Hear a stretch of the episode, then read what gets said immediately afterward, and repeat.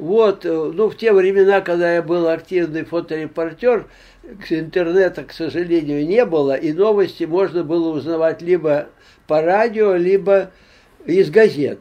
Газет я выписывал много. У меня было несколько газет, центральные газеты, потом и болгарские газеты выписывал, много было. И я всегда день начинал и приносили газеты рано. Потому что у нас был сосед, который, если запаздывали газеты, он звонил на почту и говорил, мне макулатура не нужна. Поэтому они приносили с утра рано утром, я просматривал газеты, и всегда откуда-то можно было наковырять какие-нибудь новости, и, и из чего можно было сделать тему. И вот однажды я вдруг прочитал, что какой-то студент, биолог, тренирует удавов для съемки советско-финского фильма. Я заинтересовался, нашел его, позвонил ему, все, Значит, звали его Слава Березин. Он готовил двух удавов для съемки фильма, э, по-моему, назывался это фильм Кампола, что ли. Э, в общем, советско-финский фильм. И там герой, этот, э, по-моему, его звали Войны Майна, что ли, он борется там с удавами на поле змей – есть такой, там несколько секунд должен быть такой кадр. Но надо было этих удавов ну, надрессировать вот до какой-то степени, довести, чтобы с ними артист мог поработать эти несколько секунд, там с ними что-то сделать. И этот студент взялся их дрессировать. Ему, э, значит, сделали террариум на кухне, так застеклили там, значит, там, и там два удава. Один шестиметровый, а другой пять с половиной. Это как отсюда, так и до оттуда, вот такой. Причем он вот такой толщины в руку, значит, больше, чем в руку, вот такой толстый э, удав. Но он взял одного только удава для съемки. Дело в том, что я безумно боялся и боюсь змей. Я не могу в руки взять даже это ужа. Ужа я не могу взять. Вот ящериц я не боялся. Я ящерицу могу за пазуху пустить, все что угодно. Могу белых мышей за пазуху пустить, но никакой змеи, даже ужа не могу. А тут этот огромный удав, надо снимать. Я боюсь же смертельно. Он начинает с ним, вытащил его, значит, сюда одного и начал с ним заниматься. Удав норовит на него накрутиться, он, значит, это э, закрученный, волосы сваливаются, и я снимаю, я на ролик снимал там 12 э, кадров, широкий кадр, значит, я снимаю, снимаю, он с ним там это, а он мне объяснил, что самое главное, не дать ему накинуть третье кольцо. Потому что если он накидывает третье кольцо, у него инстинкт срабатывает на сжатие и тут уже ничего нельзя сделать. Поэтому он два кольца и одно сбрасывал все время, все время сбрасывал одно кольцо. Короче говоря, пока он с ним возился, я его снял. Снял, поджилки у меня дрожали, естественно, а тут еще надо было его обратно водворить за стекло. Его мама пришла, принесла одеяло какое-то, на него накинули это одеяло, запутали его в одеяле, а в нем 50 килограмм весу. И надо было в такую плетеную корзину его сначала запихнуть. Короче говоря, мы втроем его скручиваем, он шипит, э, и у него такие зубища, тоже опасно. В общем, кое-как его скрутили, закрутили и засунули его туда, в этот террариум. Ну все, я еще доснял, как у них какие-то канарейки, лирический такой конец репортажа доснял. И все. И у меня был э, такой репортаж в «Огоньке», назывался «Репетиция с удавом». Дело в том, что э, он их э, подготовил, отрепетировал, как говорится, ну там укоротил до какой-то степени, но когда надо было снимать, актер этот посмотрел и сказал, вы меня зарежьте, но я с ними сниматься не буду. Я к ним вообще не подойду, что делать? А кадр такой нужен. Тогда решили, что Слава будет дублировать его. Но тот огромный, а Слава маленький. Так под Славу сделали уменьшенный вариант в павильоне все декорации. В масштабе уменьшили, и эта Слава там 2-3 секунды, несколько секунд на экране он с этими борется, с этими удавами. Ну, в общем, материал этот прошел, все, а у меня была привычка проследить судьбы моих героев. Я время от времени ему звонил. Потом он там с каким-то юнацким кружком занимался, какие-то были еще ну, мелкий хищник, как говорил в этом самом, в полосатом рейсе. И, э, значит, какая-то сова была у них, еще что-то. Я еще делал какие-то такие вот эти материалы. Но потом я стал, э, решил, через много лет я пошел, нашел этот журнал, восстановил на свой сайт, его поставил, э, эту всю историю с этим самым. И я заинтересовался, что с ним стало, с этим Славой. Оказалось, что он стал крупный биолог, доктор наук, он работал в Африке, он работал у нас по Союзу в разных местах. Короче говоря, очень известный человек. Я тогда обнаружил, что Вася Песков в комсомолке напечатал о нем очерк. Я звоню Васе, чтобы расспросить, а у Васи прошло два или три инсульта уже, и он ничего не помнит. Я говорю, ну как же Слава Березин? Не помню. Ну вот это вот два года назад был очерк, не помню. Но я узнал, что вот судьба этого человека такая. Вот это такой эпизод из моей работы, когда я страшно трусил, но все-таки, э, когда я вижу уже что-то в кадре, у меня что-то по бокам и вокруг меня уже не существует, только там. Поэтому мне удалось это все снять, сделать и все. Вот это такая была история с этим удавом. А потом был полосатый рейс.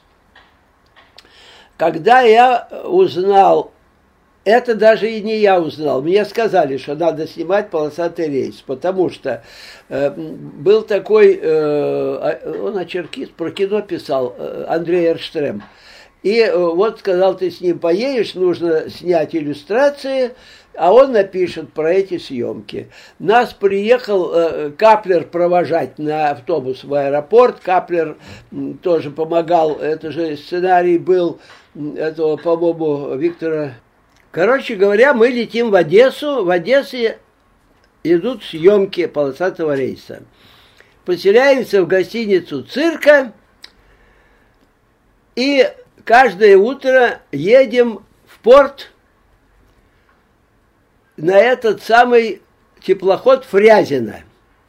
Но на, на теплоходе Фрязино, Фрязино закрасили и написали название корабля Евгений Онегин. Первым делом инструктаж по технике безопасности. Там инженер по технике безопасности читает нам целую там цедулку, чего можно, чего нельзя. Главное, надо знать, что когда дается тревога, что это один короткий, один короткий, два длинных, что ли, я уже не помню, какие гудки, тогда после этого нельзя выходить из каюты потому что в это время выпускают зверей на палубу. Меня поселили в каюте доктора. Или замполит, он был или доктор, я не помню. По-моему, замполит даже, по-моему. Оказывается, он сказал, что пока не кончатся съемки, он больше на судно не придет. Почему? Он прослушал он не, даже не стал слушать, э, когда был сигнал отбоя или тревога. Когда дали тревогу, он вышел в коридор. А коридор так внутри судна так проходит, огибает и обратно выходит. И два выхода у кормы. В один и во второй можно заходить и вокруг так обойти. Короче говоря, он вышел в коридор, а тут тигрица. Он давай бежать по коридору, она за ним. Он выскакивает, вот где этот выход, там э, э, такая лесенка вниз и перила. Он прыгает через перила, она запускает под перила лапу и цепляет его за часы. И часы куда-то улетели, часы так и не нашли. Потом он падает на люке, где там открытая кухня, и он падает чуть ли не на кастрюле. В общем, ну, от тигрицы он спасся. Но он ушел и сказал, больше его не будет. Поэтому у меня была такая каюта, из которой я мог снимать. Там иллюминатор хороший, и вид на палубу тоже очень хороший. Вот там, где есть кадры, где они там с этим, со шлангом безобразничают, и еще рвут эти самые матрасы. Вот это я все снимал отсюда из своей каюты, потому что очень хорошая точка. Я телевиком снимал, как будто это рядом. Но дело в том, что под буквально там метр-полтора от иллюминатора шла надстройка э, трюма. Ну, закрывается, то есть щиты закрываются трюм. Они могут туда прыгнуть, потому что э, это над палубой она возвышается невысоко, на, на полметра, наверное, потом эта штука. И они прыгают туда-сюда и бегают. И вот если запрыгивает на эту штуку, на эти, на щиты, надо быстро закрыть иллюминатор, успеть закинуть барашек и закрутить. Почему? Потому что их на Ленфильме в начале учили лазить в иллюминаторы, дрессировали. И там в кадре есть, в, плё, в фильме есть, когда они лазят в иллюминатор. Их специально обучили. Это цирковое обучение, они это делали. Для них это было, ну, как номер. Поэтому нужно было быть очень осторожным. Вот это приходилось мне, э, ну, в общем, быть на чеку. Но большей частью тигров, когда выпускали э, на палубу, мы сидели в клетках. Мы сидели в клетках и с клеток снимали. И оператор сидел с режиссером, снимали из одной клетки в другой, там несколько клеток было, кто где. А дрессировщики, переодетые в моряков, с ними работали, как будто там все были потом ребята, каскадеры, которые там по канатам от них залезали, и э, другие всякие вещи. Конечно, это все было весьма беспокойно, потому что они, э, когда они на палубе, они работали без того, чтобы их обучали. Это не обученные были моменты, это было просто самодеятельность. Что делают, то я. Стояло 3-4 камеры одновременно, с разных сторон снимали, и что получится, то получится. Но самое интересное, когда мы приехали еще в первый день, в это время им принесли отснятый материал. И они в, э, там в кинозале на студии Одесской просматривали это. И там было жутко смешно, и но я же, кто я там, пришел, пришел человек, если я буду ржать, я им э, буду мешать, они же работают. И я просто э, затыкался, чтобы только не заржать, а мне потом это э, помрешь объяснила, говорит, да надо было тебе ржать, говорит, они бы были довольны, они бы э, оценили, как они сняли.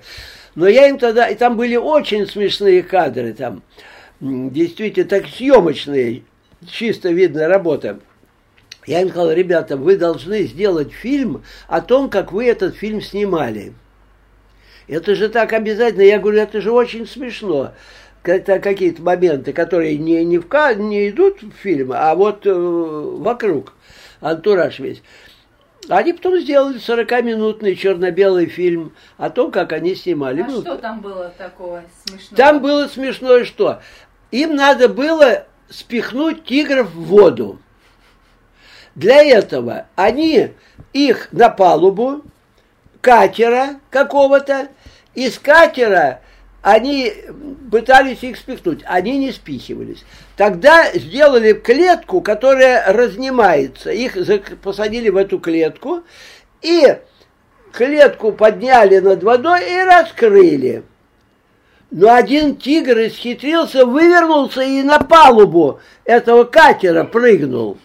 А там сидел, э, значит, э, оператор, студент ГИКа, который, так сказать, дополнительный, с камерой. Он взвился, э, значит, на рубку запрыгнул. И потом по, там мачта такая, по этой мачте наверх, и там повис повис. А этот самый, а камеру он аккуратно положил. А, а другой, другой, э, этот оператор, снял тапочки, положил камеру, а тигр тут снял тапочки, положил тапочки и сполз по борту в воду. А с другой стороны плавали два тигра. Но это выглядело все безумно смешно. Это как нарочно. Ну вот, я им сказал, что это очень смешно, но потом ну, в зале-то я не осмелился хохотать. Вот, потом были там, конечно, были моменты очень э, опасные, очень опасные. В частности, когда они терзали, там терзают тушу, э, значит, то ли лошадиную, то ли коровью, я не помню. Э, э, эти матросы принесли эту тушу, а там какая-то труба. Они ее запихивают, запихнули, а я им говорю, ребята, куда вы так затащили? Они же не вытащат ту, тушу-то, не вытащат. Как не вытащат, вытащат. А опять стояла камера, там вот выход из, ну, из надстройки, внизу зарешоченный, и стояла камера одна. А вторая камера была где-то сверху еще одна камера, и еще одна камера была в шлюпке, а шлюпка подвешена, ну вот как потолок, вот так вот. Шлюпка, в шлюпке режиссер, оператор, ассистент оператора я, четверо в шлюпке мы. Короче говоря, выпустили тигров, там этот был Урал, огромный тигр, 350 килограмм в нем весу было. И две или три тигрицы были. И этот Урал подошел, взял эту и как тряпку вытащил оттуда. Эту тушу потащил. И началась тут возня. Он их отгоняет, они тоже лезут сюда. И вдруг он увидел нас в этой самой шлюпке. Мы похватали, там какие-то багры, весла, мы похватали так, все стали так. Но Константиновский, главный дрессировщик, Костя Константиновский, он как-то умудрился его отогнать, а они, у них были такие бутафорские тумбы, на которых обычно они э, снимают их, и они фанерные. Он кинул в него тумбы, а они уже были обучены, что они тумбы почему-то боятся. Он отскочил, и они его загнали, отогнали, отогнали в клетку. И оставили только этих тигриц, которые начали эту тушу терзать, иначе было бы опасно. Когда мы сказали, а, он сказал, ребята, вы вообще наивники. Ну что вы с этими баграми там стали? Говорит, у него вес 350 килограмм. Сила прыжка, это будет удар 2 тонны. Он бы вас снес с этого самого, с этой, э, вместе с этой шлюпкой в море а корабль на ходу. Говорит, попали бы под винты, не дай Господи, смертельный номер. Это действительно был смертельный номер. Ну, а вот такой эпизод был. То есть он готовился к прыжку, этот тигр? Ну да, он уже у, как бы уши настарбучил уже это. Потом был номер уже не опасный, но смешной. Вот эта клетка большая, в которой сидит режиссер, оператор ассистент оператора, а клетка такая большая, там прутья такие вот, широко, широкие, чтобы камера можно было снимать. А так как они заняли все впереди, я сзади них был. У них за спиной. И через их, значит, головы, через их плечи снимал тоже. И в это время, когда вот это тигры таскали тоже какой-то там по палубе. И но так как эти прутья-то очень широкие, то бока клетки сзади и сверху еще такими щитами с мелкой сеткой, чтобы она не могла, не, лапу не могли просунуть, да? А вперед открыт для съемки. И вдруг какая-то тигрица подходит близко, они все отпрянули назад, ребята, и меня прижали к задней стенке, там, я у них за спиной. А она что сделала? Не стала ни лапу, ничего. Она развернулась кормой и дала струю вот в палец, тоже желтую, вонючую струю по клетке. Она их оп... а я сзади, я сухой, а их ополоскала, ну, капитально. Вот такой такой юморной был. Потом, значит, тигров вели, а там лев в клетке сидел. И тигр через клетку на, со львом начал драться пока их тоже разогнали. Это потом в, в фильме это было. Но это не было запланировано, это случайные вещи. Потом там была обезьяна, вот этот самый пират его звали, пиратик, пиратик.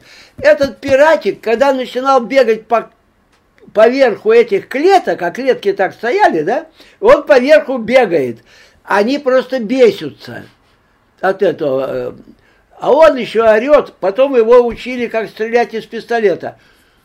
За одну минуту его научили, как он сделал этот кадр, когда он идет, и ему говорят, будь человеком, брось пистолет. Он стреляет. Вот этот кадр тоже адресированный был. Но Пурш, у них был любимый, который, они водили его на ошейнике, он был такой домашний. Правда, говорит, царапины от него у них были большей частью, потому что он не соразмерял свою силу, это самый пират. Не пират, а этот эм, Пурш. Так его водили просто так, и мы сидели рядом и э, не закрытые, даже вне клеток мы сидели, когда с, ним шли съемки. Потом были съемки, когда вот на палубе он борется с стар, старме, как Старпомом. На самом деле это был, конечно, не Старпом, а Константиновский главный э, дрессировщик. Он с ним борется. Еще причем, когда крупный план снимают, э, оператор сидел в деревянном ящике, и там была прорезана вот такая дырка сверху. И он камеру выставил, а этот с тигром над ним. Крупным, они там возятся, и он под низу это снимал. Это тоже был номер, прямо скажем. Но кадры потом впечатляющие были. Ну, что еще там было из таких интересных моментов? А Много когда, было. когда Леонов там с ними Леонов, э, оказался. Леонов снимался э, в этом самом, э, на студии. Это, это не на корабле А, снималось. не там. не на корабле снималось. Причем долго не могли придумать, как снять это. Пробовали там через зеркало, пробовали какую через решетку, ничего у них не получалось. Тогда Леонов им говорит, знаете что, ребята, я буду сниматься в открытую. Просто в открытую. Пустите тигра, Пурша, но должны рядом стоять Аркаша, это помощник э, этого самого дрессировщика, и Костя Константиновский. Пусть они рядом меня страхуют. Я буду сидеть в ванной. И выскочу, и все путем. Вы только проследите за Пуршем. Он залез в ванну, и все, что мы видим в фильме, это снято с одного дубля. Это уже чи- это чистая съемка, так оно и было. Он выскочил и голый побежал, один, один э, значит, дубль, все было снято. Потому что, а иначе они не могли придумать, как это сделать. И вот он пошел им навстречу. Потом там надо было, когда он должен там с этой, м, с лестницы вниз прыгать рыбкой вниз от тигров.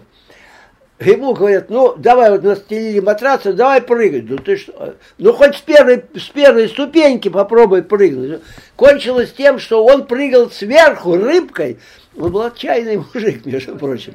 И, значит, сняли тоже, как он там прыгает, это все, вот. Ну,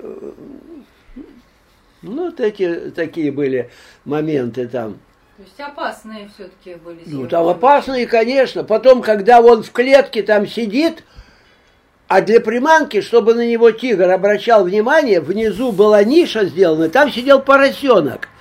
И поросенок пищал. И тогда тигр стремился, а там э, сидел этот сам Леонов сидел в этой клетке. И вдруг поросенок выскочил оттуда, и тигр лапу просунул и прижал его лапой.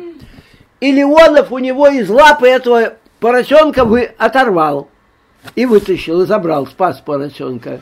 То есть он его не успел э, не поцарапать, ничего, но прижал просто. То есть он спас поросенка. Это ему засчитывается в его героическое поведение. Короче говоря, вот это каждый день мы выходили в море, там было много ухищрений, всяких кино, как где у них была сделана лапа такая вот тигриная, когда он там э, лапой кого-то э, сне, крупником снимает, а это одета лапа на руку. Ну, в общем, какие-то были там всякие кино. А Ты- ночные эти съемки? А какие там Там ночные? на съемки? палубе, когда тигр вырывается из машины. Ночную я не Или это помню. не на корабле? Нет, я не помню ночные. Когда они бегают вот по этим, по каютам, там, в радиорубке, да, лезут через, э, через иллюминаторы, это снято все было на студии, А. это, на Ленфильме. Это не на корабле было снято. На корабле только вот эти вот такие, э, там, где они... Но там был один момент. этот Урал вдруг бортик, и он так лапами встал на него, вот так, встал на задние лапы, положил на борт лапы и. Я успел сделать кадр. Уникальный кадр, единственный. Как он стоит и смотрит в море, а тут какие-то тигрицы и хвосты. Это я успел сделать кадр. В фильме этого кадра, по-моему, нету. По-моему, нету такого кадра, как он. Нет, нет, я не помню, чтобы был.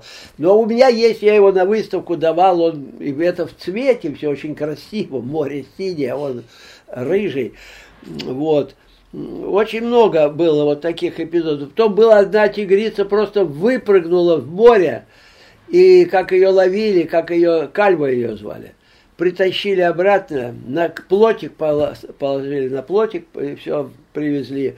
Ну, вы эти. А эту обезьяну, ее периодически брали, она периодически делала черти что, но это снимали несколько камер, и потом смонтировали, получились очень смешные эффекты. Она какие-то рейки сверху бросала, что-то еще вытворяла.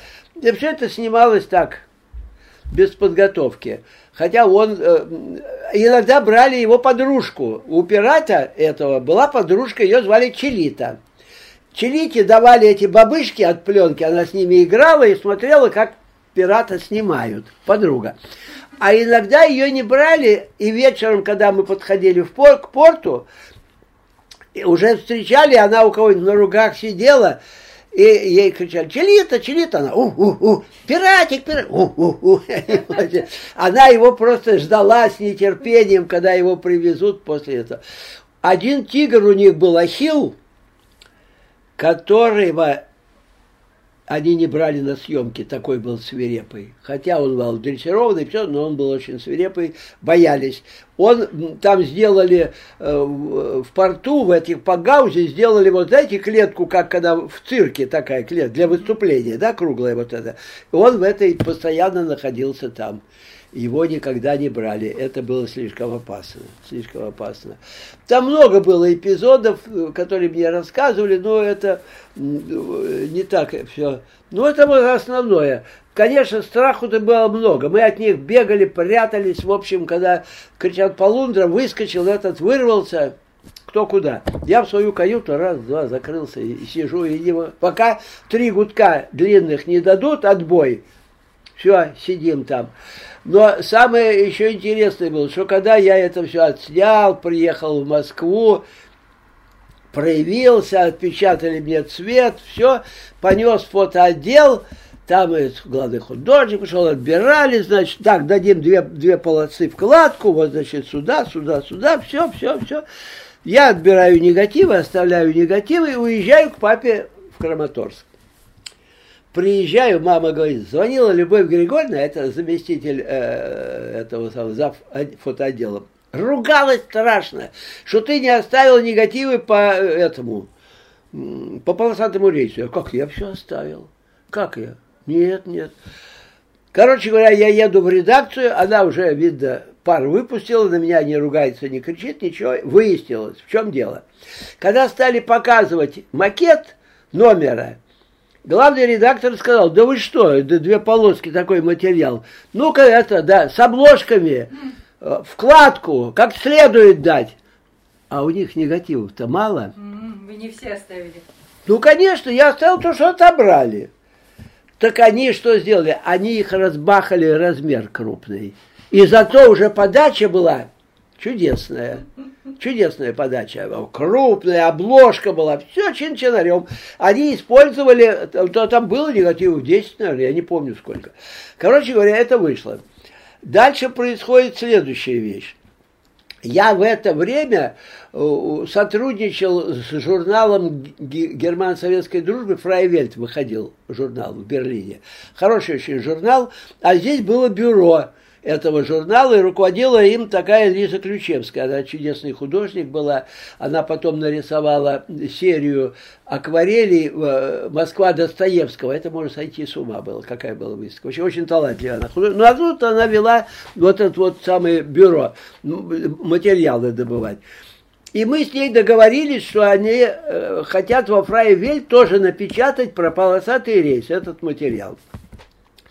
Я захожу, что-то в фотоотдел и вижу в этом у нашей, которая ведала архивом, лежит э, пакет с моими негативами, фрайви, это, цветными, полосатого рейса. Я говорю, а это что за негативы? Она говорит, да я вот посылаю, должна печатать. У нас, говорит, запросил журнал НБИ. Это ГДРовский тоже журнал НБИ, Ноэ Берлины Иллюстрирте. А он был конкурент Фрайвельту. Но они были цветные, а Фрайвельт черно-белый журнал. Такой тонированный. Я говорю, сколько вы можете промариновать? Она говорит, ну, дней 10. Я говорю, пока не посылайте печатать. Бегу, звоню Лизе. Сын говорит, она в Берлине. Звоню в Берлин, ее разыскиваю. Лиза, так и так нас хотят опередить. Она говорит, а уже все напечатано было. Папка была полная, такой пакет с, с фотографиями, все черно-белые были напечатаны. Она говорит, беги в гостиницу «Украина», там, говорит, базируется Люфтганза, летчикам отдай пакет, они сегодня же прилетят, вечером мы их в Берлине встретим. Я бегу туда, я говорю, ребята, так и так, все, давай, значит, все. Они там ее встречают, но у них уже номер готовый по существу. Тогда они вставляют туда один разворот, где все, ничего нельзя понять. Какие-то звери, чего-то там бегают, люди, чего. И написано, этот полосатый клубок мы вам распутаем в следующем номере. И в следующем номере дали обложку, там это, на, на полосы разбаханный материал, то есть дали крупный материал. Таким образом мы вставили фитиль НБИ чем мы страшно гордились. Мы их опередили. Вот это с полосатым рейсом такие основные. Потом, конечно, были вот у меня и фотовыставки по полосатому рейсу.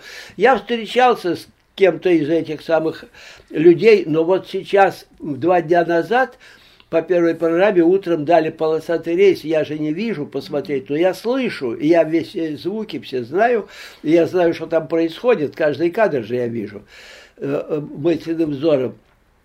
И вдруг я понимаю страшную вещь. Никого из актеров из съемочной группы не осталось. Остался я один свидетель, и осталась Алиса Фрейндлих, которая в начале чуть-чуть и в конце чуть-чуть, как буфетчица там с этим, с Леоновым, играет чуть-чуть, что она тоже будет кем-нибудь, да?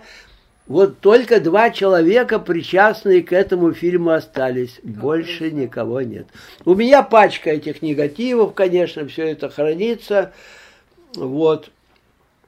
Ну вот такая история с полосатым рейсом. А прошло 55 лет.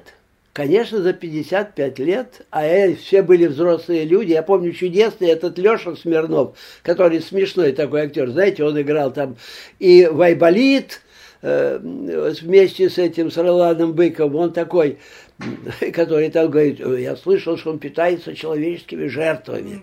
Его я снимал, потом он какую-то рыбу ловил, потом Трусов там актер тоже, я их всех снимал просто так на пленере.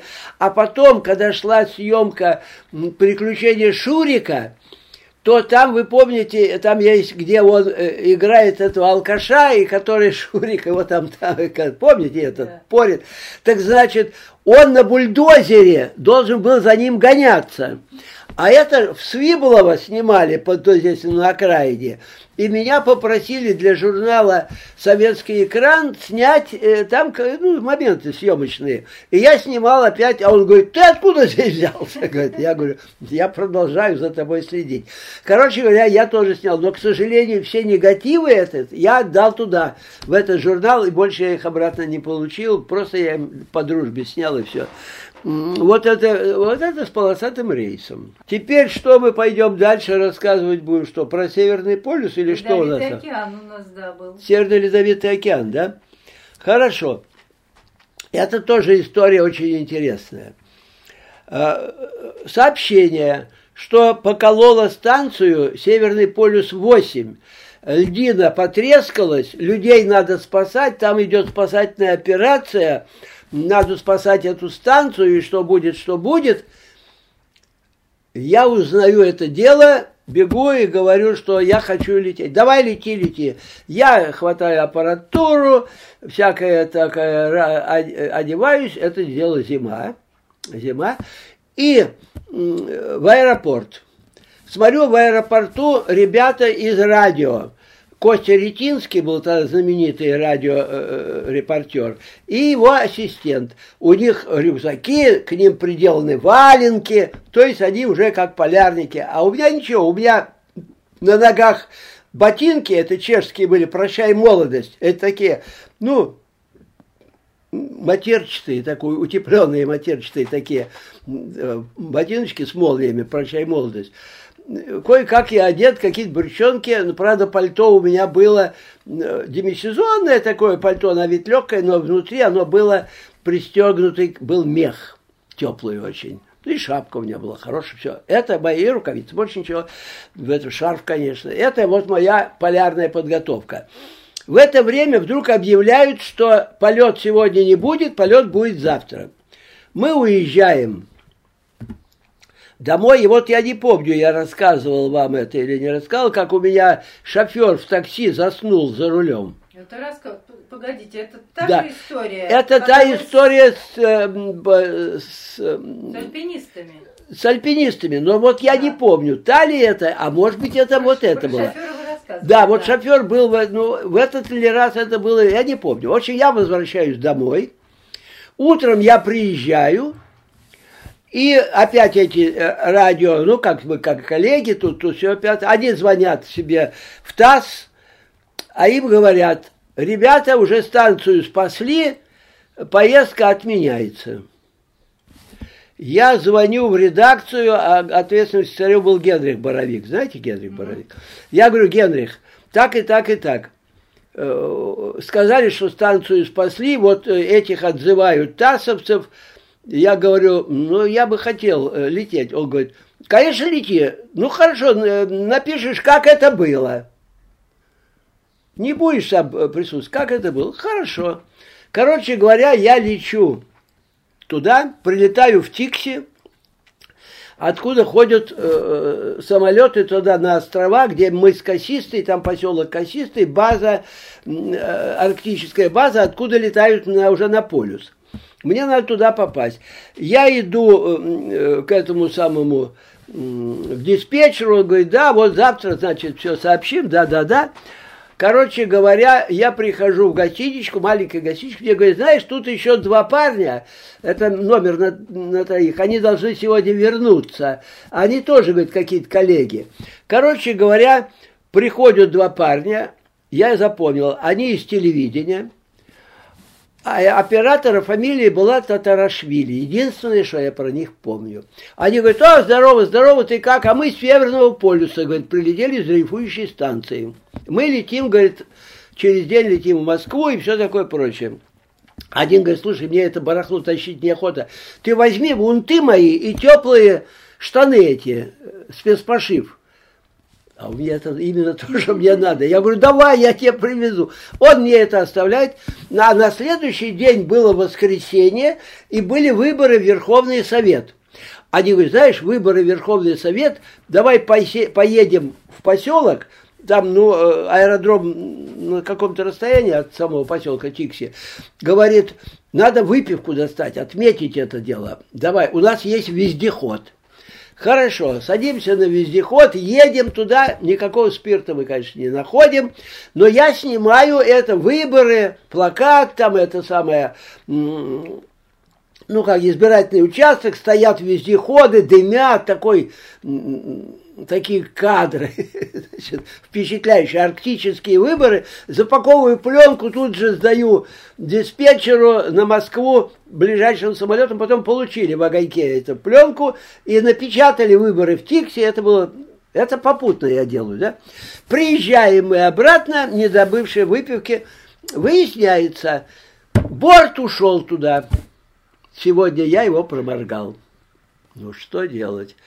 Это вот командировка, когда все не получалось.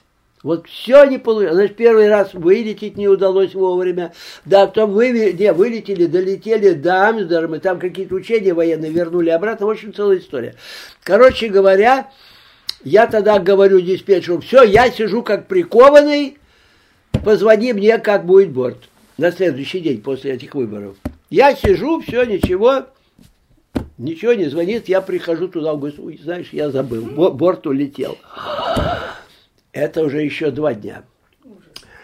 Что делать? Я, значит, на следующий день утром я беру свои шмутки, прихожу, сажусь у него в углу на полу в рубке и говорю, все, я сижу, пока ты меня отсюда не отправишь.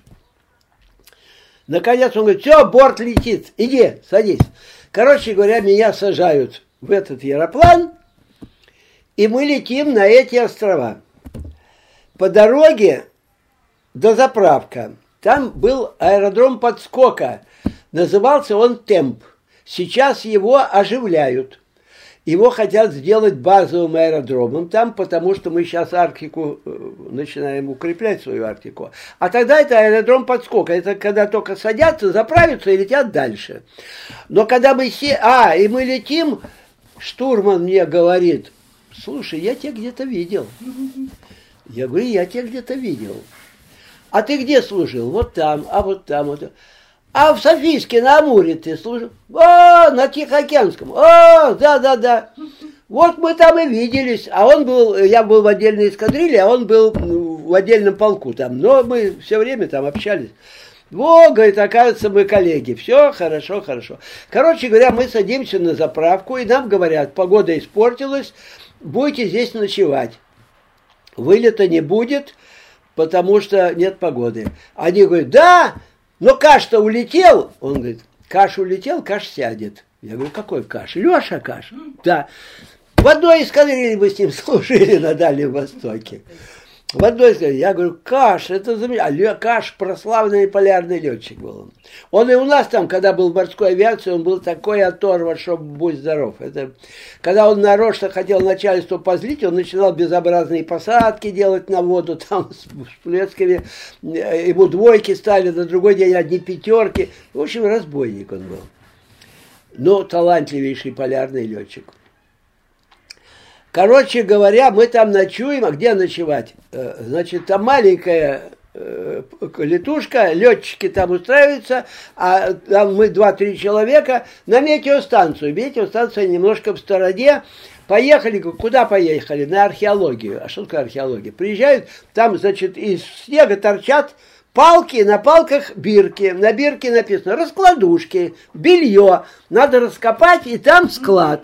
Мы, значит, достали раскладушки, белье, в общем, все себе достали, привезли на эту, на метеостанцию, и когда подъезжали, я вижу, идет вездеход, там маленький вездеход, и Гала в это время, наверху одна луна и две луны по бокам, и внизу этот вездеход и дымок от него. Но это так, снять это невозможно.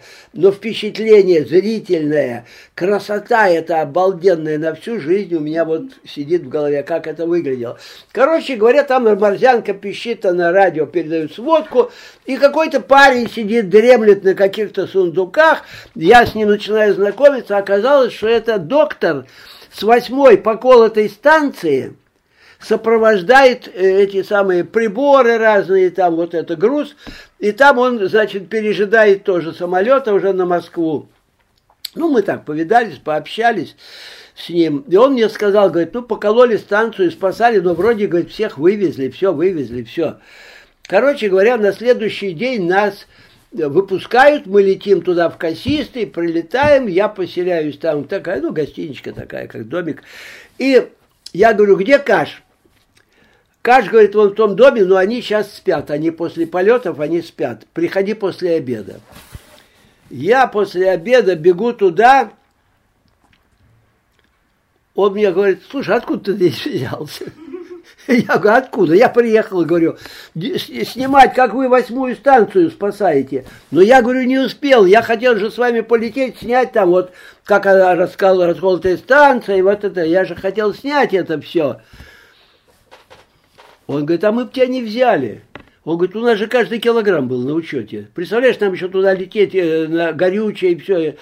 Ты же не можешь себе представить, что это такое. Мы бы тебя ни за что не взяли. Так что ты не волнуйся. Я говорю, во, я несчастный. Он говорит, что тебе, какие тебе нужны кадры? Я говорю, вот расколотая станция, там сверху это. Он говорит, штурман, вынимай свою пленку.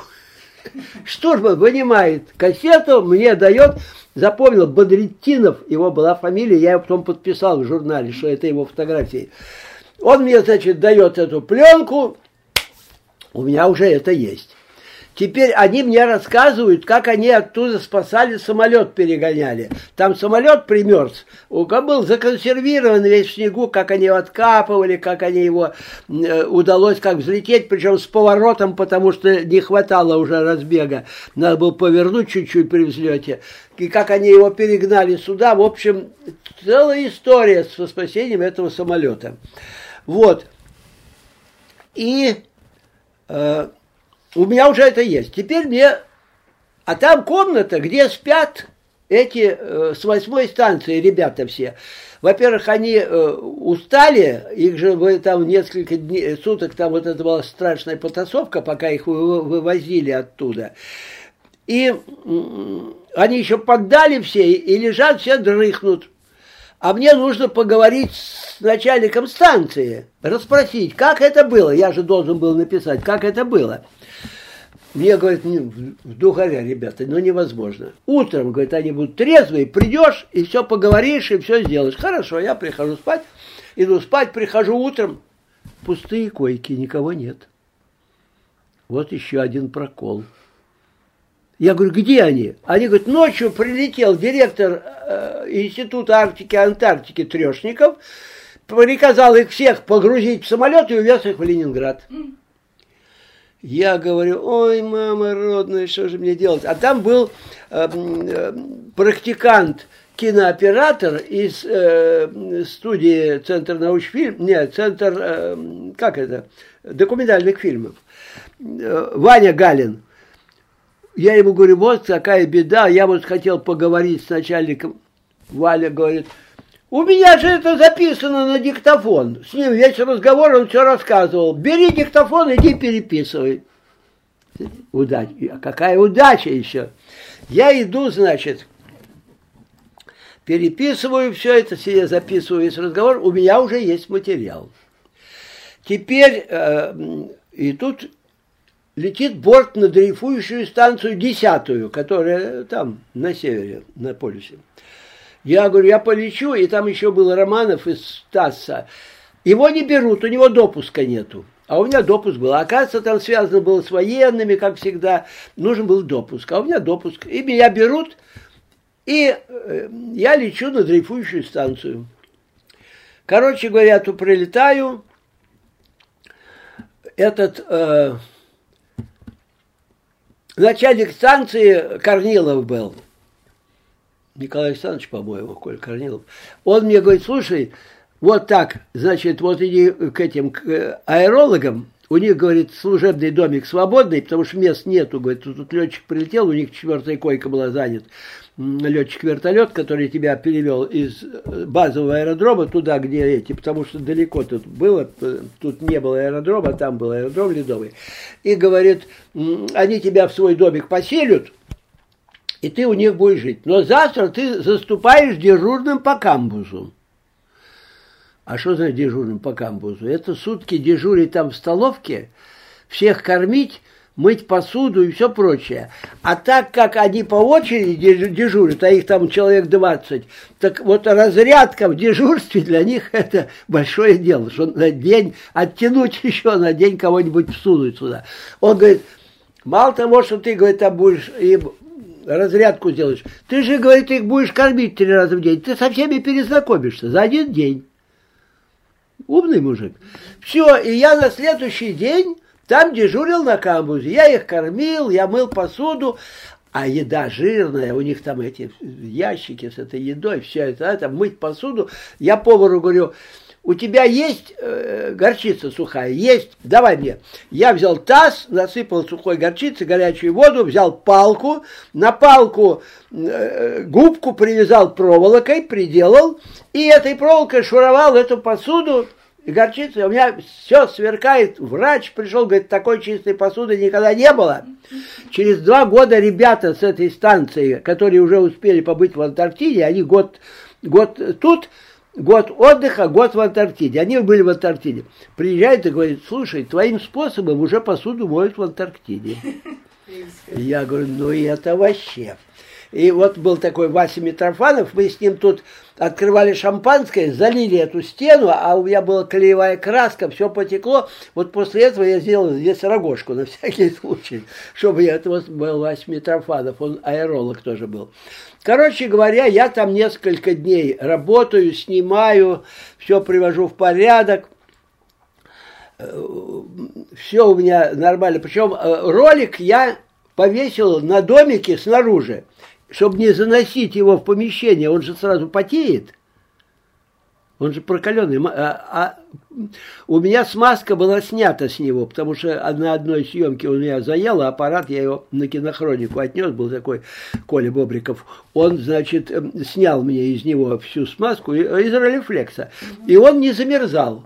Но чтобы он не отпотевал, я его вешал, там же никого посторонних нет. Я его когда на улице снимал, я брал ролик, шел снимал. А так у меня эти узкопленочные за пазухой аппараты, чтобы не замерзали. Короче говоря, я там все снял, как они в баню там ходят, я в бане снимал их, и вообще я много чего там наснимал. Но самое интересное, меня в этот домик поселили, я там один, у них печка и уголь, у них завозили это все, печку нашуруешь, э, каша, теплынь. Значит, раскладушка и мешок росомашьего меха. Я в нее залез, все, утром зуб на зуб не попадает. Все выстало, домик-то фанерный, там и все. Вылезти опять надо, ну там утлело, подсыпал тут и все. Но самое главное, первая ночь, это потом уже не так, а первая ночь я лежу в, этой, в домике в этом один, какие-то скрипы, снизу скрип, а я знаю, 600 метров там океана вниз подо мной. Я на льдине. И что, я один, никого нету. Короче говоря, но там все окна, они сделаны как такие, как люки. Если что-нибудь случается, они могут в любую сторону люк выкинуть и выпрыгнуть в любую сторону. Это же все было очень продумано, там на случай спасения, все. Короче говоря, я провожу там это дело – Это было не совсем так. Я забежал немножко вперед. Перед тем, как полететь на полюс, я ли, э, должен, самолет этот должен был лететь из Косистого в, э, в, это, в Тикси, а уже из Тикси он должен был лететь на полюс. И я должен был прилететь этим самолетом в Тикси и потом лететь на полюс. Со мной в Тикси летел начальник экспедиции – из Косистого, без, э, э, без визы которого никакой материал я не имел права оттуда отправить. Поэтому я уже напечатал материал, э, взял там этого, у завхоза машинку, напечатал все это, как это было, там все, про каша, пленку, все, запаковал в пакет, и как они спасали этот самолет, значит, там, как там лыжи примерзли, они их отбивали, потом они как это удалось им взлететь, в общем, все это. Короче говоря, мы летим, и они несколько часов лететь. Я этому начальнику экспедиции даю текст, а это у меня уже запечатанный второй экземпляр, чтобы сразу, и где пленка, и где текст, чтобы отправить из Тикси сразу самолетом туда, в редакцию. Он читает, он читает, сделал там какое-то замечание такое небольшое. Я тогда на этой самой, на пакете пишу, страница такая-то, такое-то уточнение пишу. И вдруг я с ужасом вспоминаю, там, где я пишу, как они спасали этот самолет, как они отбивали эти лыжи, а самолет, когда взлетает, под колесами мелькнули торосы. Какие колеса? Колеса, там же лыжи, а не колеса. Я тогда думаю, вот в редакции скажет, вот гад, сколько напутал всего.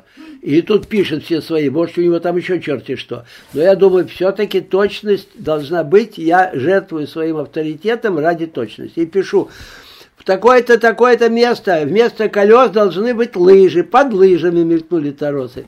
Мы прилетаем в эту самую в Тиксе я отдаю это диспетчеру, он отправляет в Москву. В Москве, значит, это все мы отправили в Москву в редакцию, там встретили, получили. И вот тут я летел как раз вот уже на, на дрейфующую станцию десятую, где я провел вот эти уже совсем остальные дни. Потом я оттуда возвращаюсь в Кассистой, возвращаюсь я в Москву, Прихожу в фотоотдел, я вижу, пленку проявили, контрольки напечатали, а материал не движется, валяется. Я к Боровику, я говорю, слушай, в чем дело? Материал же я прислал, я мотался. Вот давай следующий номер. И сделали, напечатали материал, назывался э, «Как это было», да? Как спасали восьмую станцию. А после этого я написал второй материал, который назывался «Гостей в Арктике не бывает». И я с того начал, что я прилетаю, я уже не гость, меня ставят дежурным по камбузу. Вот с этого я начинал. Но когда я улетал, мне ребята дали письма, целую кучу письмов, и на всех письмах они были с марками. И на штамп, штамп был э, «Северный полюс здесь» и «Северный полюс здесь». Я прихожу сюда на почту, я говорю, девочки, отправьте. Они говорят, их мы не мы имеем права, они уже отштампованные. Я говорю, как? Они, она говорит, ну есть же там какая-нибудь почта, они же молчали. Я говорю, девочки, там нету почты, там Северный полюс. Ну, в общем, они отправили эту почту всю по домам. Так что я быстро доставил почту для этих ребят. И попутно выясняется такое. Пока меня не было, пришел человек, принес повестку из военкомата, мне явиться военкомат. Мама говорит, его нету, а он где? Он на Северном полюсе. Они говорят, вот повестка, когда приедет, пусть придет. И дали, я эту, конечно, повестку положил, никуда я туда не пошел, ни в какой военкомат. Они грозили меня перетестовать в офицерский состав, а я старший сержант. Я сказал, что я не хочу в офицерский состав. Это значит, берут на сборы, берут куда хотят, и на пять лет позже снимают с военного учета, а я швейк, мне это не надо. И они сказали, ну хорошо, вы учитесь в университете, как закончите, мы вас все равно переаттестуем в офицерское звание. Я говорю, вот когда закончу, тогда и переаттестовывайте. А когда я закончил, это правило уже отменили автоматически. Таким образом, я остался навеки старший сержант. Вот эта история с Северным полюсом. Потом это очень много где печаталось. В огоньке, значит, был гостей в Арктике не бывает. Потом в моей книге электронной за тех, кто в море, я тоже поместил. Они же моряки, они же дрейфуют, они же на море целый год. Поэтому я поместил Северный полюс дрейфующую станцию в эту книгу гостей, э, э, эту самую. Она в это у меня, ну, на этой самой моей штуке. А как там жили в то время на Северном полюсе? Нормально жили. У них в доме, раньше до этого, они жили в палатках, и у них были газовые плитки двухконфорочные, и снаружи баллоны. Баллонов полно. Если, э, и круглые сутки там горел этот газ.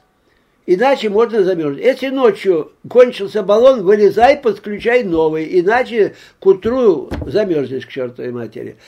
А в это время, когда я был, у них уже был уголь, печки, и они отапливались, было тепло, даже баня, вот баня, там специальные э, самолетные для подогрева были такие приборы, по которым, значит, э, качали горячую воду и воздух. Это баню они, а бани это огромные такие палатки. В этой бане они мылись, я снял их внутри, как они в пару там все. Ну, очень много это где публиковалось.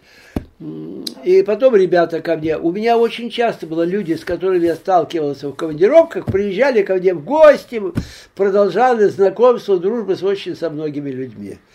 Вот это всю жизнь. Так я всегда тащил кого-нибудь в дом. Так же, как моя мама, она же ведь журналистка, она тоже после командировок тоже кого-то тащила в дом. Так у нас было уже заведено. А потом жена моя тоже со своих киноэкспедиций тоже кого-то притаскивала знакомых в дом. У нас тут всегда было полно народу. И она говорила, вот, нет покоя, не по субботам, воскресенье всегда кто-то есть. Ей сказали, ну а если никого не было, тебе бы лучше было? Она говорит, нет, пусть приходят, пусть приходят.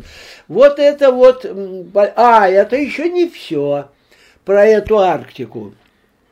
Проходит года два, Здесь была такая Лариса жила, у нее была дочка Маринка. Мы эту Маринку опекали, вот такого вот растили, потому что она все уезжала куда-то мужа встречать, а он был уже врач на судах международные, вот эти э, суда, и они то в Мурманск приходили, то в Новороссийск приходили, она летела туда, там несколько дней, пока он тут, потом опять уходил в рейс, она опять сюда, Маринка у нас, короче, все вот.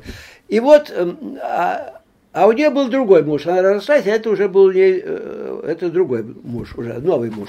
Короче говоря, однажды на Новый год Лариса говорит, мы сейчас к вам придем, как раз 31-го, да, и вваливается она со своим новым мужем. Я тебя где-то видел. Я тебя где-то видел. Это тот доктор, который на темпе охранял с восьмой станции свое имущество. Он оказался ее мужем, и мы дружили, и вот... Удивительно. Его уже сейчас, к сожалению, нет. Вот какие... Сколько людей, смотрите, как, какая тесный, тесный мир. Во-первых, со штурманом, когда мы летели, да, встретились, где-то с Дальнего Востока. Каш, встретились, то же самое. Теперь этот Володя здесь, потом Вася Митрофанов оказался здесь, шампанское за стенку вывели, на Северном полюсе с ним были. В общем, чистота мира, конечно, есть, но я пишу, что мир, ну, наверное, не такой тесный, просто люди очень подвижные. Один туда, другой сюда, третий сюда. Вот.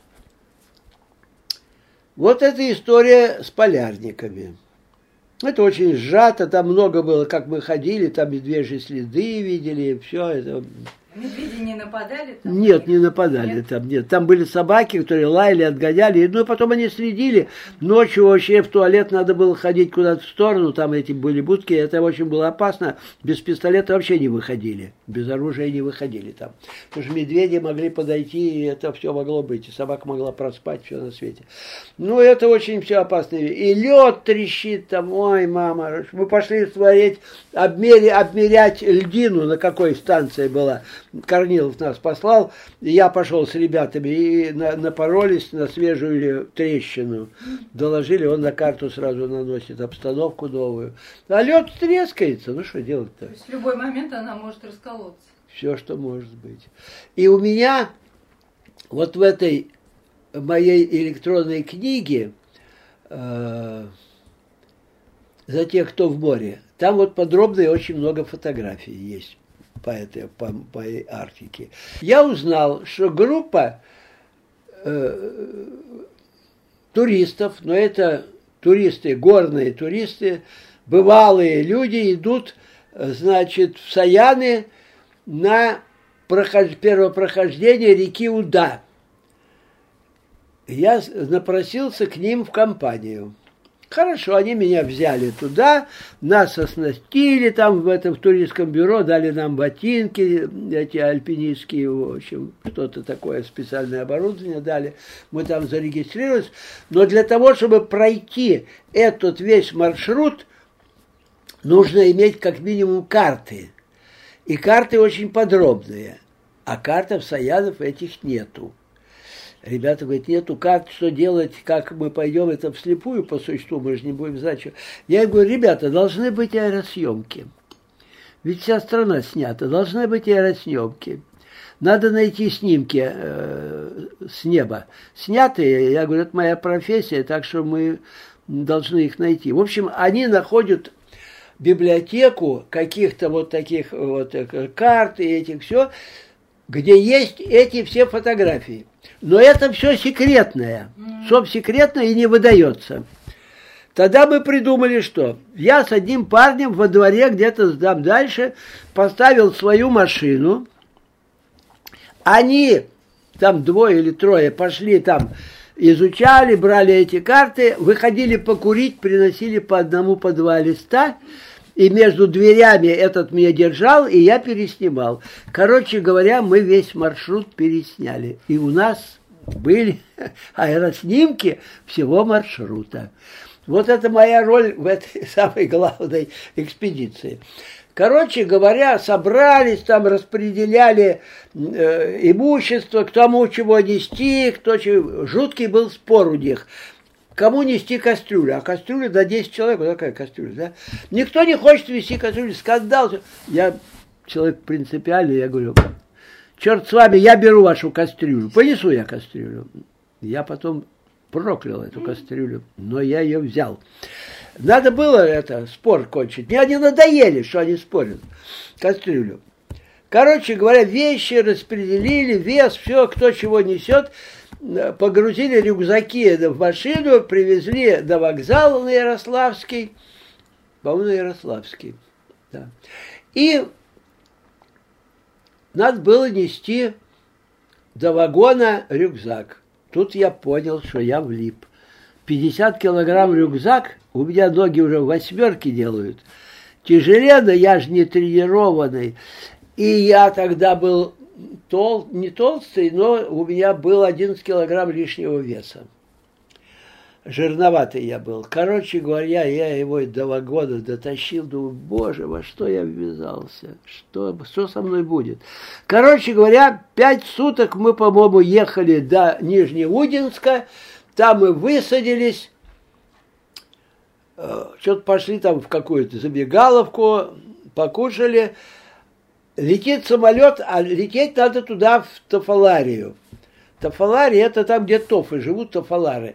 Э, там три, по-моему, четыре поселка. Верхние Гутара, Нижние Гутара, Лыкджер и Нерха. Четыре, вот где они живут. И надо было в Верхнюю Гутару. Или в Нижнюю, я по-моему, Верхнюю Гутару. Надо было перелететь самолетом и оттуда уже с оленем караваном выходить туда, к истокам этой реки Уды. Но в самолете было только одно место, и наш главный руководитель Лешка Чус улетел с этим рейсом собирать стадо, э, там собирать, договариваться, надо олени нужно, э, вьючные нам для этой цели. Короче говоря, он улетел. Мы остались ночевать. На следующий день что-то рейса нету, погода портится, а если испортится погода, там неделю можно сидеть. Что делать? Нету я иду на авантюру. У меня казенные деньги, издательство «Правда». Я беру спецрейс. Две с половиной тысячи. Думаю, жуткий риск. А тогда две с половиной тысячи. Это были большие деньги. Думаю, а у меня зарплата 120. Или 150. Нет, 120 тогда еще было. Короче говоря, я беру спецрейс, нас сажают и везут туда. Малородная. Зато я сделал прекрасные снимки, потому что весь самолет был из наших ребят. Нас был там 11 человек, и там, ну, Леха улетел 10 человек, я, как все сидят тут, и все наше. Короче говоря, потом, когда мы подлетаем, сверху съемка вниз, как там река, ну, уже у меня лучшие съемки уже появились, вот эти, за счет спецрейса. Потом, кстати, мне списали эти деньги, правде, я, договор... я сказал, не было другого выхода, только спецрейс, значит, срыв командировки. А что издательство «Правда»? Колоссальные, миллионными, миллиардами ворочали. Что это там, 2000? Короче говоря, мы прилетели в эту Гутару, э, и стали там собирать эти э, оленей, где-то ходили по тайге, их наконец собрали под вечер. Ребята говорят, да ладно, завтра с утра уж выйдем. А Леха говорит, вы их не знаете, завтра с утра начнется то же самое, собирать оленей по тундре, пока их соберут всех сюда. Надо выходить немедленно. Три километра отойдем, все, мы уже в походе, они уже назад не пойдут. Короче говоря, мы несколько километров отошли, поставили палатки, переночевали. Этот там щелкал затвором проводник, Горишка, тут я что ли? Короче, Горишка этот, э, у него мы вытащили, под, подвыпивший, да? Подвыпивший. У него вынули затвор из карабина, спрятали, и нож вынули у него, вот такой ножар огромный, чтобы он был безопасный, и ребята говорят, налейте ему еще полстакана спирту, пусть он затаится. Ему налили, он свалился и до утра спал, и нас не беспокоил. Короче говоря, мы переспали там, в этом месте, и пошли, а на следующий день загрузили оленей, уже караван, но олень берет мало, 30 килограмм больше не может. И у нас осталось примерно по 15 килограмм, а у меня еще плюс аппаратура. Короче говоря, мы пошли три затяжных перевала, три дня мы шли в день по перевалу, делали. Я в одном месте вообще сел, не мог дальше идти. Там один парень взял мой рюкзак и говорит, ладно, иди налегке, ты не пройдешь иначе. За три дня три перевала эти. За три дня моих 11 килограммов лишнего веса не стало. Не стало. Мое прозвище в походе было рыжий, потому что я был рыжий, действительно огненно-рыжий. И они говорили, у рыжего жир по коленкам течет. Короче говоря, я стал тонкий, звонкий и прозрачный к концу этих трех, когда мы вышли на эту, э, на устье этой реки, там только начиналось, так журчат э, несколько ручейков, там мы остановились на дневку, на отдых, э, отпустили, караван отпустили, спросили, ну куда пойдешь, сразу домой? Он говорит, нет, пойду медведя бить. Зачем медведя бить?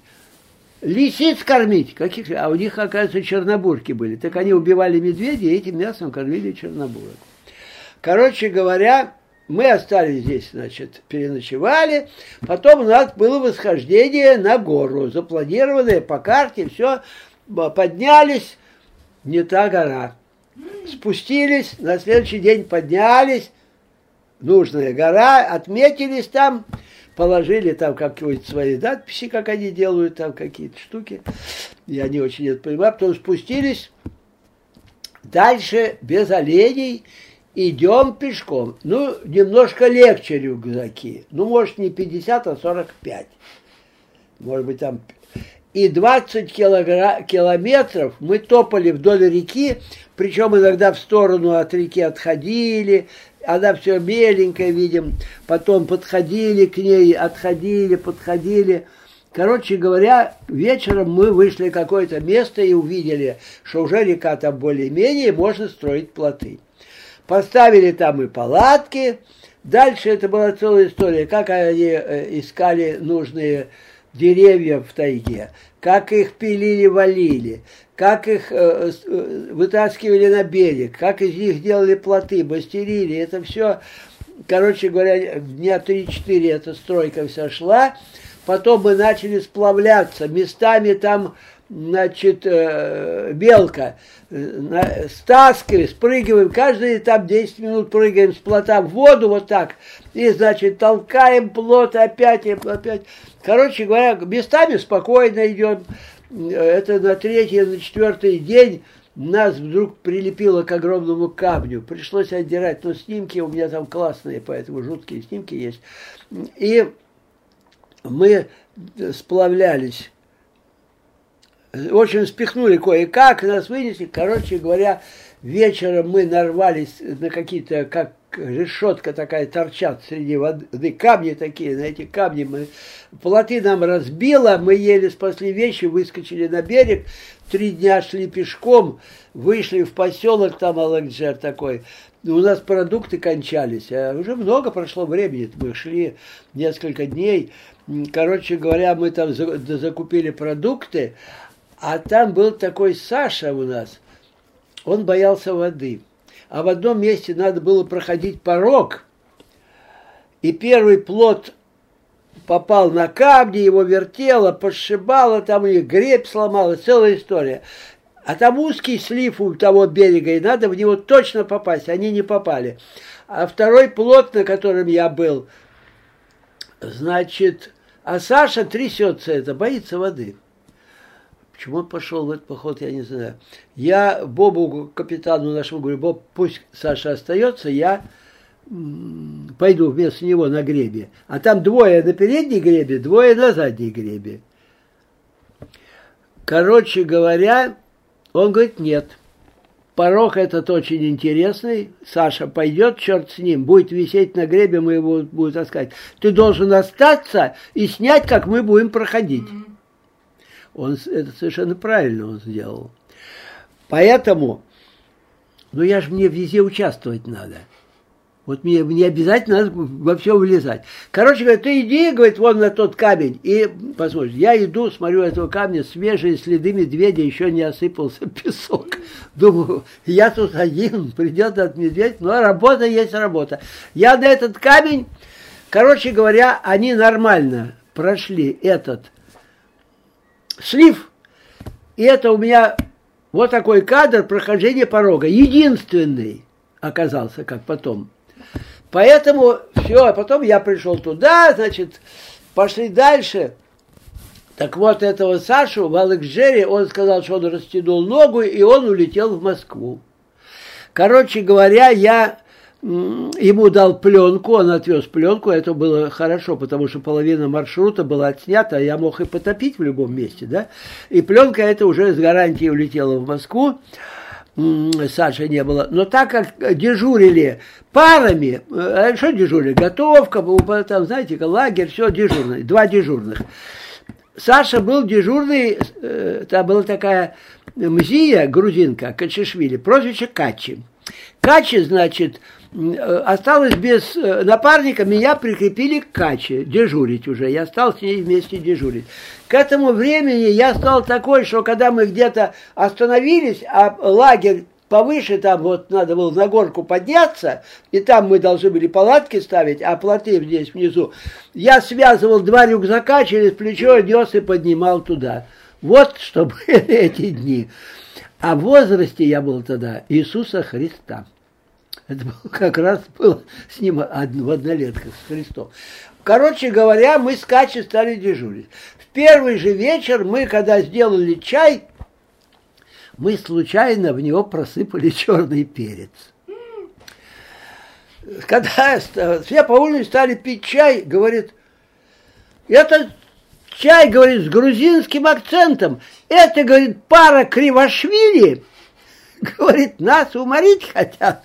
Короче говоря, вот мы стали Кривошвили с Мией. Мы с ней дружим до сих пор, с 59 -го года. Она прилетает, у нее тут два сына работают в МИДе. Там. Она ко мне приходит в гости, перезванивается. Дружим с тех пор. Это Кача, у нее уже внуки, она белая вся. Качи. А Качи, потому что Качишвили у Качи проще, чем музей. Музей не выше, а Качи легко выговаривать. Стала Качи она. Так же, как я стал рыжий. Вот. И вот дружим мы с этой Качей до сих пор, недавно она у меня была. Э. В общем, э, а дальше из этого Лекджера нам надо идти в другое место, где мы должны строить новые плоты. По карте мы уже знаем, где это надо сделать. Но там проходит река за Алекджером. Или это было уже Нерхая, черт, я не помню, может, это был Нерхая, я не помню. То ли из Алекджера, то ли из Нерхи мы уже выходили. Вот из этих двух поселков точно не скажу, я уже забыл. Это надо карты смотреть, надо, надо смотреть мой дневник. У меня же дневник, я каждый день дневник записывал. Причем как записано, это такая, ну, походная запись, э, полухулиганская, знаете, такая, как писали дневники туристские. Вот я писал, он у меня весь целиком есть, этот дневник сохранился. Короче говоря, там надо э, перейти через реку э, Джуглым. Они нам говорят, если вы сейчас выйдете, а это вечер уже, сейчас выйдете, вы на конях перейдете через Джуглым. А дождь пошел уже. Они говорят, если вы сейчас не выйдете, вы завтра Джуглым ни на чем не перейдете. Уже нет. И это сколько дней будет лить, мы не знаем. Короче говоря, мы вышли на этот э, и вот там началась на лошадях это самое, я стал снимать, как, значит, и на, на лошадях они там, и вдруг, а у этого проводника собака была. Вдруг в последний момент собака выскочила на берег туда – я сделал кадр. Она сделала этот кадр. Собака. Вы не видели эту фотографию? Видела, наверное. Переправа через Джуглым. Там на лошадях, и там такое, значит, э, туманные дали, и через эту реку. Вот этот, вот собака сделала кадр.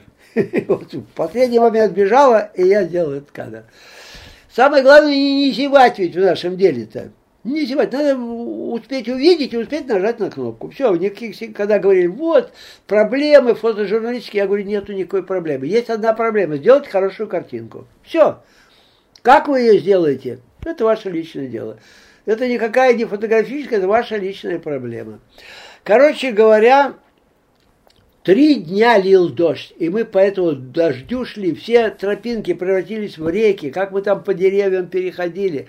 В общем, потом на третий день, когда вышло солнце, появились эти вода, начали грызть лошадей. Лошади стали беситься. В общем, это была жуткая история. Короче говоря, мы вышли туда, на то место, где мы должны были строить новые плоты, раскрыли лагерь, сделали, сделали плоты и сплавлялись еще несколько дней. Там уже река была широкая, порогов почти не было, и мы благополучно добрались до населенки, откуда мы вернулись, уже там э, ходил автобус, никакой автобус, это там грузовик э, с этим, э, брезентом, и в Нижний Удинск, откуда мы вылетали, мы вернулись в Нижний Удинск и еще пять дней до Москвы топали. Это у меня прошло, значит, во-первых, в огоньке был у нас большой материал, Потом у меня это вот во Фрае Вельт из номера в номер несколько номеров в немецком журнале они дали. Очень хорошо тоже.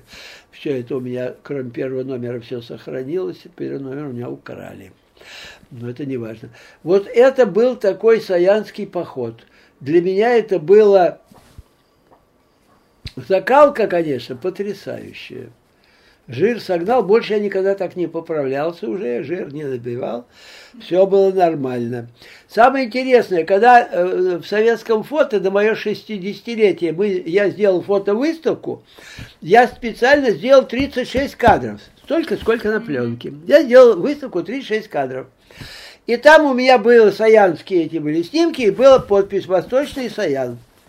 У нас был фотолаборант Юрка Ванич, он говорит – какой?